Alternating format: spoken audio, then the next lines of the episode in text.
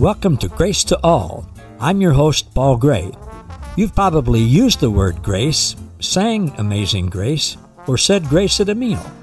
But did you know that God's grace is way better than we can even imagine, and that you and all people already have an abundant supply of God's unlimited, amazing grace?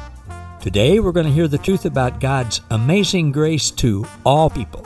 So, sit back, relax, and prepare to be inspired and awakened to the amazing treasures that you already possess. This is truth that you can handle.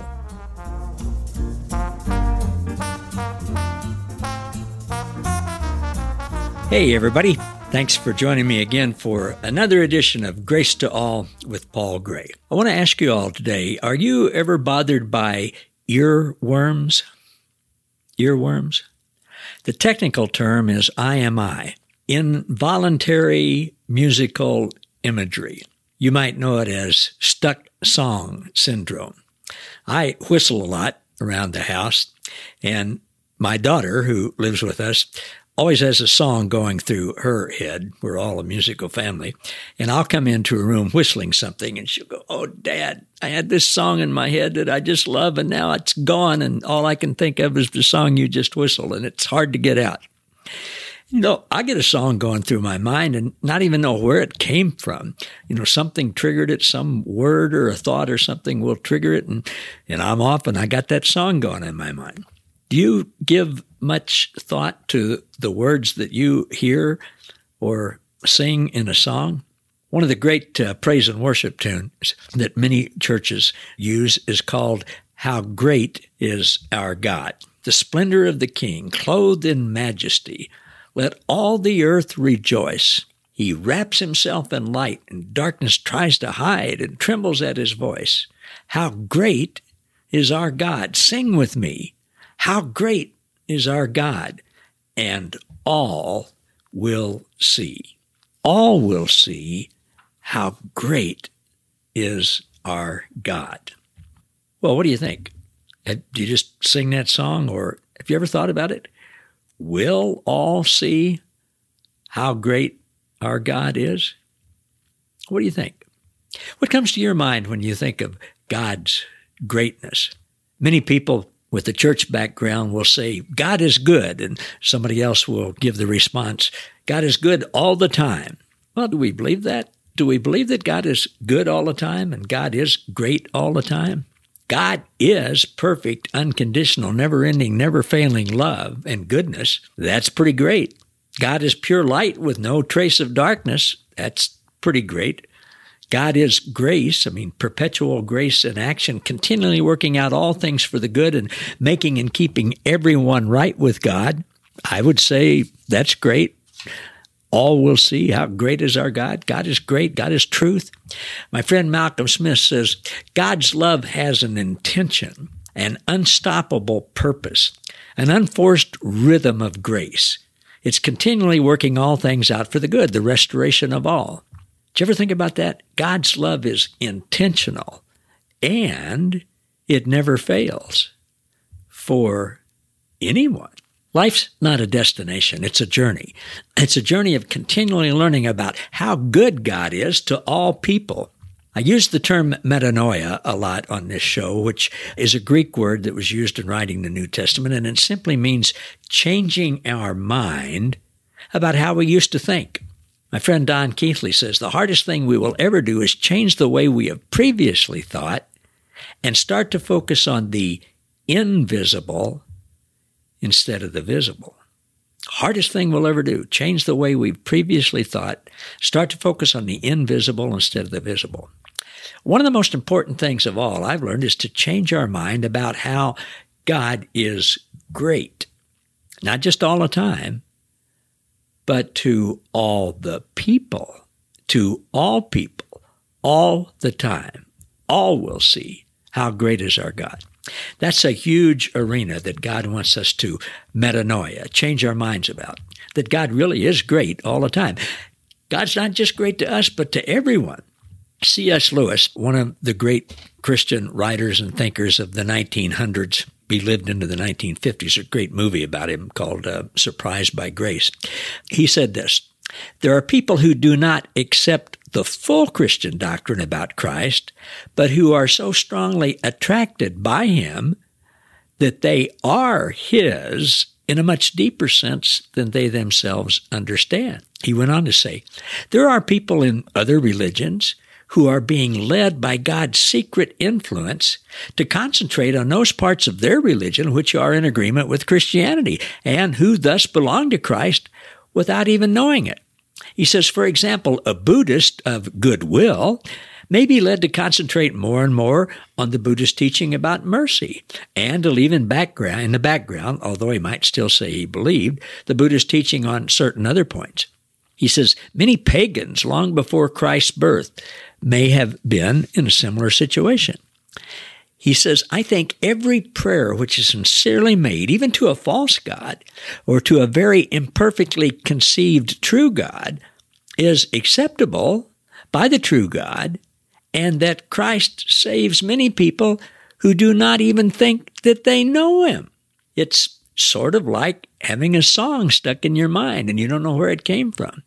He said, I believe Christ fulfills both paganism and Judaism. And it's interesting when I'm recording this, you all are hearing it some weeks later, but when I'm recording this, it's just a few days after Ruth Bader Ginsburg died, our Supreme Court Justice. She was Jewish. And today, I believe she's experiencing God's pure, white hot, unconditional love with her friend, Justice Scalia, who was a devout Catholic, devout Jewish, liberal, a devout Catholic, Christian, conservative. They were the best of friends. The two couples were the best of friends. They spent holidays together and New Year's Eve together, and they did a lot of social things together. They, they were very close. I believe they're all together right now. I believe God is great, and all will see how great He is. Look at what Billy Graham said. Did you know that there's a YouTube video of him on Robert Schuller's Hour of Power show in 2005 with this conversation? Schuller says, Tell me, what do you think is the future of Christianity? And Billy Graham said, Well, there is the body of Christ, which comes from all the Christian groups around the world, or outside the Christian groups. He said, I think everybody that loves Christ or knows Christ whether they are conscious of it or not, are members of the body of Christ.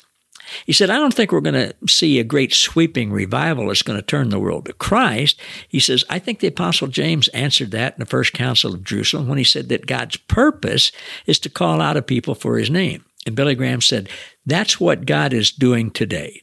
He's calling the world for his name, whether they come from the Muslim world, or the Buddhist world or the Christian world or the non believing world.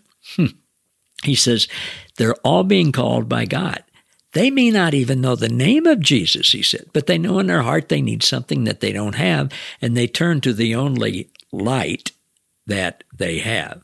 And he said, I believe they're saved, and they're going to be with us all in heaven. Well, Schuller was surprised and he said, What I hear you saying is that it's possible for Jesus Christ to come into a human heart and soul and life, even if they've been born in darkness and have never had an exposure to the Bible. He said, Is that a correct interpretation of what you're saying? Billy Graham said, Yes, it is. I believe that. He said, I've met people in various parts of the world, like in tribal situations. They've never seen a Bible, never heard a Bible, and never heard of Jesus. But they believed in their heart there was a God. Schuller said, Fantastic. I'm so glad to hear you say that. There is a wideness in God's mercy. And Billy Graham said, There definitely is. It's like people in this tribal situation. They, they get a song of, of light, of goodness, of God's greatness going in their mind. And the song comes from God, but you know, they're not even aware of where it comes from. C.S. Lewis, Billy Graham, I could give you a multitude of quotes by other people, but all of this to say is I want to encourage us all to change our minds, if we haven't already, about God's greatness only being for us, the in group, the group that believes correctly, like us, the, the, the group that has the correct doctrine, uh, according to us, we're one of the 40,000 Christian denominations, uh, but we, we got it right. Uh, no, God is good and great to all people all the time, and all will see that. Let's no longer see people as in or out or excluded or included or favored by God or not favored by God. Now I'm, I'm talking to myself here. I mean, let's, let's not judge or discredit anybody, other Christians, Muslims, Jews, Buddhists, whatever. God is in all people and is revealing himself in his own way to all people right where they are. So let's realize that and let's love and be patient with all people. Let's look some more at God's greatness for all people. When we sing, all will see how great is our God. Let's think about God's goodness. Look at 1 John 1. I'm going to read three verses here, verses uh, 5, 6, and 7 from the Mirror translation. John says, My conversation with you flows from the same source, which illuminates this fellowship of union with the Father and the Son. This then is the essence of the message. God is radiant light, and in him there exists not even a trace of obscurity or darkness at all. And I would add, for all people. Verse 6 This is the real deal. To live a life of pretense is such a waste of time. The truth has no competition. Truth inspires the poetry of friendship in total contrast to a fake performance based fellowship. Light is not threatened by darkness. Why say something with darkness as your reference? Verse 7 We are invited to explore the dimensions of the same light that envelops, engulfs God. When we see the light in His life, fellowship ignites. In His light, we understand how the blood of Jesus is the removal of every stain of sin. The success of the cross celebrates our redeemed innocence. I believe, as does Billy Graham, or did Billy Graham, I'm sure he believes it even more now, and C.S. Lewis, that that light that envelops God envelops everybody, and everybody at some point in time, we're all on that journey, we will all see how great God is for all people. God is good and God is great all the time. God is love. God is light with no darkness at all. When we see the light in His life, fellowship ignites, fellowship with God, fellowship with everybody else. Pure light walking is knowing and hearing and getting this song of God's goodness in your mind and walking and living in oneness and union with the Father and the Jesus and the Holy Spirit. And their whole essence is all good. I'm going to list several things of God's essence, God's nature. And these are true about God, not just for us, but for all mankind, without exception, without conditions, without qualifications, without limits. God is pure, perfect love for all people. And that love never fails and never ends. God is pure truth for all people. God is pure good news for all people. God is pure exceeding joy for all people. God is pure loving kindness for all people. God is pure goodness for all people. God is pure gentleness for all people. The faith of Christ is for all people. God is pure power for good for all people. God is pure compassion, pure mercy, pure peace, pure patience for all people. God is always working out all things for the good of all people, the ultimate restoration of all. In 1 Corinthians 13, we call that the love chapter. The original text, the word agape is used, which is translated in English generally as love. In the King James is translated as charity. We don't use that term that way anymore. Um, but God is agape love. So it's consistent with Scripture. We're not doing the text any harm at all to say God or Jesus or the Holy Spirit or the Trinity instead of love. Each time love appears in that chapter, we can say God, Jesus, Holy Spirit, we can say the Trinity. Now, so when considering anything about God, we start with the filter that He is love and everything else He does and is everything it flows from His agape love. So I've taken several different translations of 1 Corinthians 13. I put them all together in a little composite thing here, and I'm going to substitute the word love for God. And I want you to see what the, what 1 Corinthians 13 says. God is patient with all people and does not give up on anyone. God is kind to all. God is not jealous and does not envy and thinks no evil of anyone. God does not brag or boast and is not arrogant or proud with anyone. God does not act unbecomingly or dishonor anyone. God does not seek his own. He's not self-seeking with anyone. God does not insist on his own rights or his own way with anyone. God is not provoked and is not irritable and puts up with anything with all people. God does not take into account a wrong suffered. God keeps no record of wrongs with anyone. God rejoices with the truth with everyone. God bears all things and always protects everyone. God believes all things and always trusts and is ever ready to believe the best of every person. God hopes all things. God endures all things. God always perseveres with everyone. God never fails. And God's love never comes to an end for anyone. See, God doesn't keep a record of wrongs for anyone. God doesn't hold anything against anyone.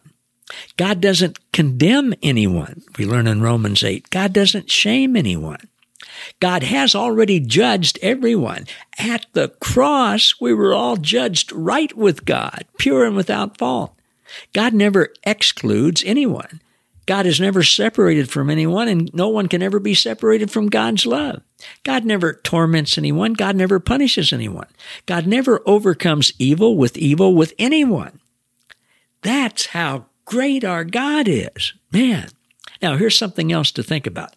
A lot of people have said to me, well, yes, God is good, but you have to repent. And they don't understand the correct meaning of repent. Think about this, how good God's goodness is. Romans 2 4 says, God's goodness brings us to repentance, which means a radical, a radical mindset change of what God is like. God is totally good, and it's His goodness that brings us to repentance. How about that? Sometimes people say, well, yeah, yeah, God is good and all of those things, but God will never violate our human will. I mean, we can choose to not believe God and not accept God, and, and He will, He'll honor that. Well, you know what? The Bible never, ever says anything like that anywhere. Ever. Ever. Bible doesn't say that. That's totally a man-made concept. Secondly, a religious concept. Think about this. If you're a parent, a good parent, and you have the ability to save your child from making a bad decision, like a, an uninformed decision, a decision so awful that it will affect their eternity. If you're a good parent, would you say, well, you know, I'm not going to violate my child's free will. If they want to ruin their life for now and all eternity, I'm just going to let them. If you said that, you wouldn't be a good parent, would you? I mean, come on. Think about this. Is God all powerful? Yes. Can God fail? No. Can God's love fail? No. Is anyone more powerful than God? No, not if God is all powerful. Is it God's will that all people come to know him? Yes. God is infinitely patient and his love never fails, no matter how long it takes in this life or the next. His white hot fiery love will gently burn away remove any all dark religious songs from your mind until you only have His pure light song in your mind. And that's true for everyone. I want to finish with what my friend Dave Carringer posted a little while ago. He said, Over the years, I've enjoyed heart to heart talks with people of many cultures and religions, from which I've seen and heard certain aspects of truth which are capable of bearing positive fruit. He says, Though I'll never again personally subscribe to or desire to be identified with any particular religion, I remain open in listening with an open heart to others about their beliefs because I realize I can learn certain things from anyone who comes within my life sphere. Having said that, he says, if the religion you subscribe to holds any idea or indication of fear in the beginning, end, or at any point along the way from some distant deity who demands you do or believe in a certain way or else, Then he says, You're wasting your time and mine to try to convince me of what you believe and why you believe it. I've been there and I have no intention of going back. He doesn't want that dark religious song stuck in his mind, and neither do I. He says, furthermore, while I love and care about the people involved, I have no time whatsoever for any religion that teaches that their God sees one group of people in higher esteem or value than others, where some will supposedly go off to great reward in the afterlife, while others reap eternal retribution in the form of suffering and torment. He said, Us and them beliefs like this will never bring wholeness to humanity or help heal the current lack of unity in this world. He said, in fact, they actually perpetuate it by divisive teaching of exclusion and separation. He says the following writing, attributed to Solomon, holds a vital key to how the imaginations of man had the capacity to twist and distort a once beautiful and foundational truth meant for all to joy.